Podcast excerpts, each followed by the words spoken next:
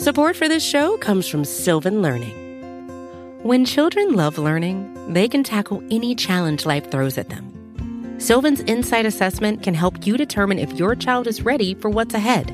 It can also identify gaps in learning and point out areas that could be of concern for your child so they can tackle what's to come. And right now, it's the best price of the year at $29. Go to sylvan29.com to learn more and get your child's assessment for only $29. That's S Y L V A N 29.com. You're listening to the Vox Media Podcast Network. Damon Martin, MMA fighting, and one of the biggest stories of the week was the news that former UFC middleweight champion Luke Rockhold was going to be making his return to action after hinting at the potential end of his career just 10 months ago. So with that, let's talk to Luke and see what he has to say about his return and when we will likely see him fight again. Let me just start with the with the biggest question, man. Obviously, we know the word is out there. You're going to be coming back. Uh, when we talked last November, you didn't use the word retirement. You specifically told me you weren't using the word retirement because you weren't sure what the future was going to hold. But you said at that point you're pretty good with not fighting. So what changed? What led you to this decision to, to want to fight again? Well, um, I wanted time to do things I haven't been able to do, and and travel and not have any any barriers of, of training camps and and all these things. And so just getting around, traveling, doing doing a lot. You know, I've been I've been doing a bit. Um, getting out to Montana, getting out to places that don't aren't so crowded, um, a little more free wheeling to say the least, and uh, and just you know enjoying life, doing things, traveling, the things I, I couldn't, I wasn't able to do. Um, letting my body heal up too. I mean, there's I was compromising myself so much, you know, last few years, and so you know I opted to get a shoulder surgery and fix my labrum, my rotator cuff that was, was kind of nagging at me for a while, and um, and then uh, you know the world's like I said, the world's fucking boring. I need some more. I need some more excitement. I mean, it kind of really comes down to that. To Yeah. At least, I mean, options options are limited, and I do miss fighting. Fighting is it's uh it's a part of me. I still have a lot left in me, and the world's fucking boring, and I need I need something more. Is it you know when you uh when you were you know when you were taking time off you know and, and you were kind of doing some other things at that point your your head wasn't you just weren't into fighting at that point is it one of those situations where I know it's cheesy to say but time heals all wounds like you just need time away to kind of you know kind of get your just do something else was that was that fair to say Yeah, do whatever I wanted. Get back to California, you know, get the West Coast air in me. Um, uh, you know, Florida was a great training situation, but living there full time, it's, it's just not me. And so, coming back to the West Coast and, and traveling around and being able to do what I wanted, I'm sure at the time time definitely does heal all wounds. Yeah. Do is it? Would you say you missed it? Like, did you miss fighting at that point? Like, in, in terms of like what this last year has been for you, or is it? Is that not? Is that not the right thing to say you missed it because you didn't want to fight? You know what I mean? Like, you weren't in the mood to fight at that point. So I don't know how much you missed it or not. Yeah, I mean, I'm just it's just the struggle of weight, of balancing of which weight class. You know, it's like it's hard for me to make 85 and then going up to 205. It you know, it's a the process going up too. So it's just you know being comfortable there, being comfortable with, with not fucking fighting. I've been 15 years of and continually fighting the best guys in the world. It's it's a it's it's a lot on your shoulders, and and so it's just nice to get away and focus on other things and you know there will be uh, there will be a life after fighting and and uh so you know aligning myself with certain things that that make me happy outside so there's a, there's a lot lot that goes into it Yeah. Now you mentioned to me when we talked last November that you have put your body through a lot in, in fighting because you've been fighting for so long. Never really had a break, and the breaks you had were generally because of injuries. Like you were coming back from like the shin injury and things like that. Uh, this last basically ten months since we spoke in, in, in November, and you went through the shoulder surgery. Like, how is your body feeling right now? Like, do you feel rejuvenated? Do you just feel healthier after some time off? Uh, yeah, you know, I mean, I'm getting there. Um, my shoulder's coming around. I, I opted to do this shoulder surgery. I had an opportunity to get that done in COVID, and so um, I'm coming around that, and and uh, every, everything else is feeling pretty good. You know, just just letting the hands and the, the wrists and everything, not not all that impact of continually punching and cracking and missing. You know, those those uh, underlying shots. So it's uh, it's nice, nice. Everything's everything's coming back together, and Yeah. uh, and it's and it's motivating. You know, seeing the current climate of what's what's going on out there. And I, I think uh, I think it needs it needs a little needs a push, needs some excitement itself. Yeah. Now, I obviously I read that you're going to be coming back as a middleweight. You only had the one fight at light heavyweight, but I know middleweight's not an easy cut. Uh, it's never been a fun time to cut to 185. But what was the idea? You know, coming back, like, you just feel like that's where you're going to be at your best, where you're going to make the most impact? Like, what is the idea in terms of your mind coming back at middleweight? I mean, that's where I feel the most comfortable. I think I think I tried too hard. The, you know, I'm I'm undersized. I really have to like work to put muscle on to stay at 220. I mean, even if I get to 220, if you know, that's that's a, at my biggest. Uh, typically, I'm walking around at 210, 215. You know, when I'm eating healthy and training, 215 at my mat. I really, it's it's hard for me to get above 215. And those guys, those guys are bigger, and and uh, and it's a process. I don't know, but at the same time, I don't like cutting all that weight.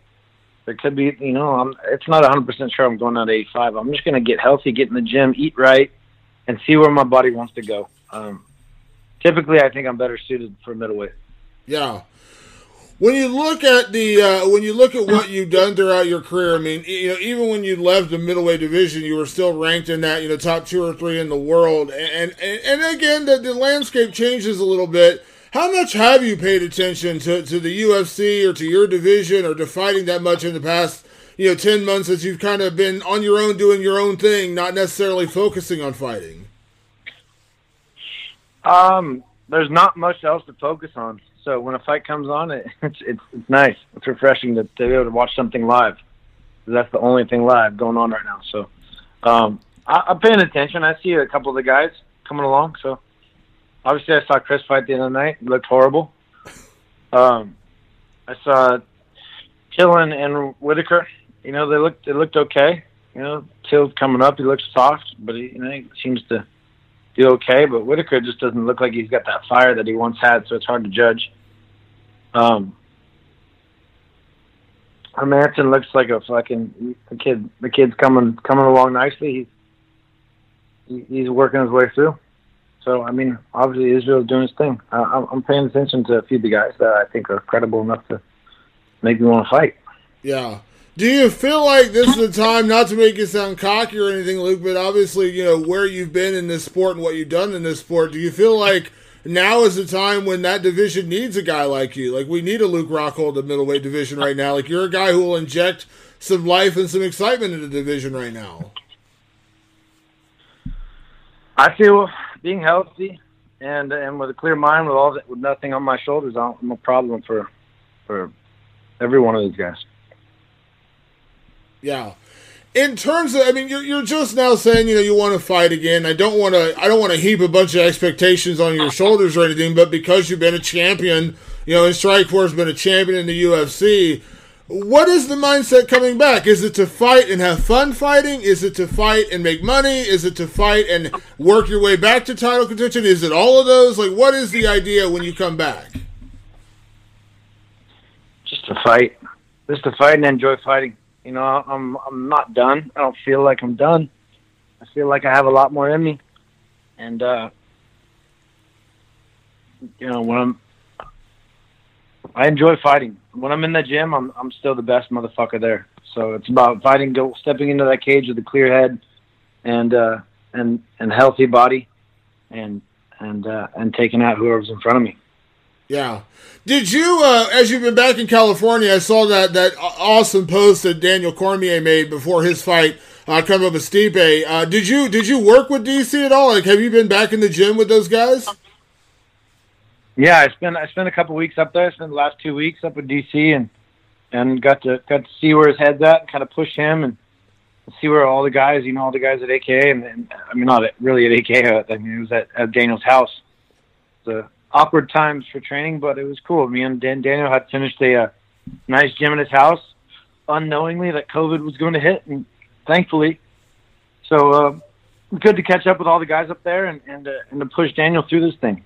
And uh, you know that I want to make sure he's in the right, you know, mind space for this fight because that's that's really what this fight comes down to.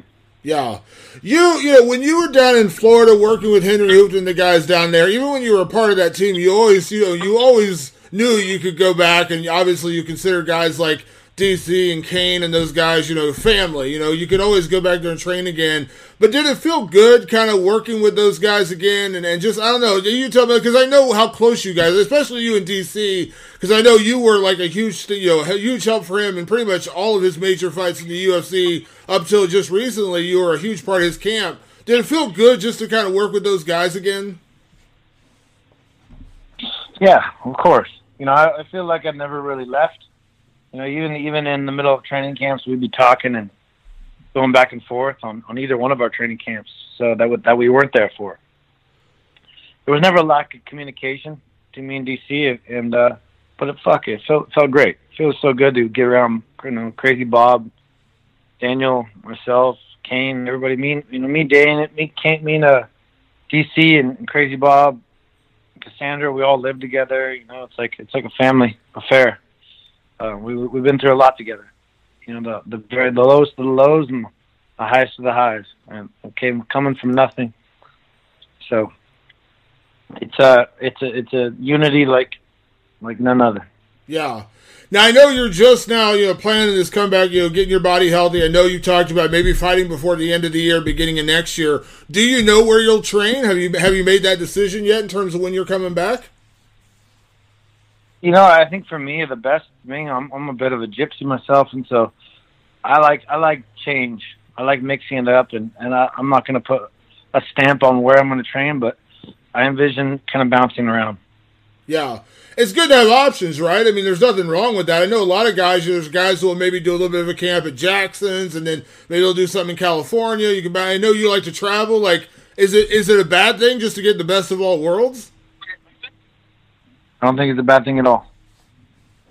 I think I think it's great to kind of mix it up, refresh your memory, refresh, refresh your mind. Obviously, given the times of COVID, you know, it might be a little more restricted, but um, as long as you play it safe, I think I think it's a great tool to use to be able to get different looks from different camps and and refresh your mind, you know, by jumping around a bit. Yeah. Now, a lot has been made, you know, in your comeback, because again, everyone's going to be interested who you're going to fight, Luke. Everyone's going to say, oh, what about this or what about that? And there's a lot of fresh matchups out there for you. I know you mentioned Darren Till, Jack Hermansson, but a lot of people keep bringing up the Weidman fight. Now, I, I don't have a problem with that fight by any stretch of the imagination, and you know, but like, is there actually a desire to revisit that, or would that be more about like appeasing like a fan appeal to? Because I mean, obviously you won the first fight. It's been years. I mean, is there a part of you that says I want something fresh? I want something new, like a like a Darren Till or a or a Jack Hermansson, or is there some part of you that does have a desire to kind of close that chapter with a Chris Weidman? Um, you know, uh, here's the thing: Weidman's always run his mouth, and he's always like, you know, said that he was beating me or he would beat me or this and that. You know, so when you beat somebody, there's nothing worse than the guy that fucking still runs his mouth. So, you know, for me, I'm the type of guy that likes to shut people up.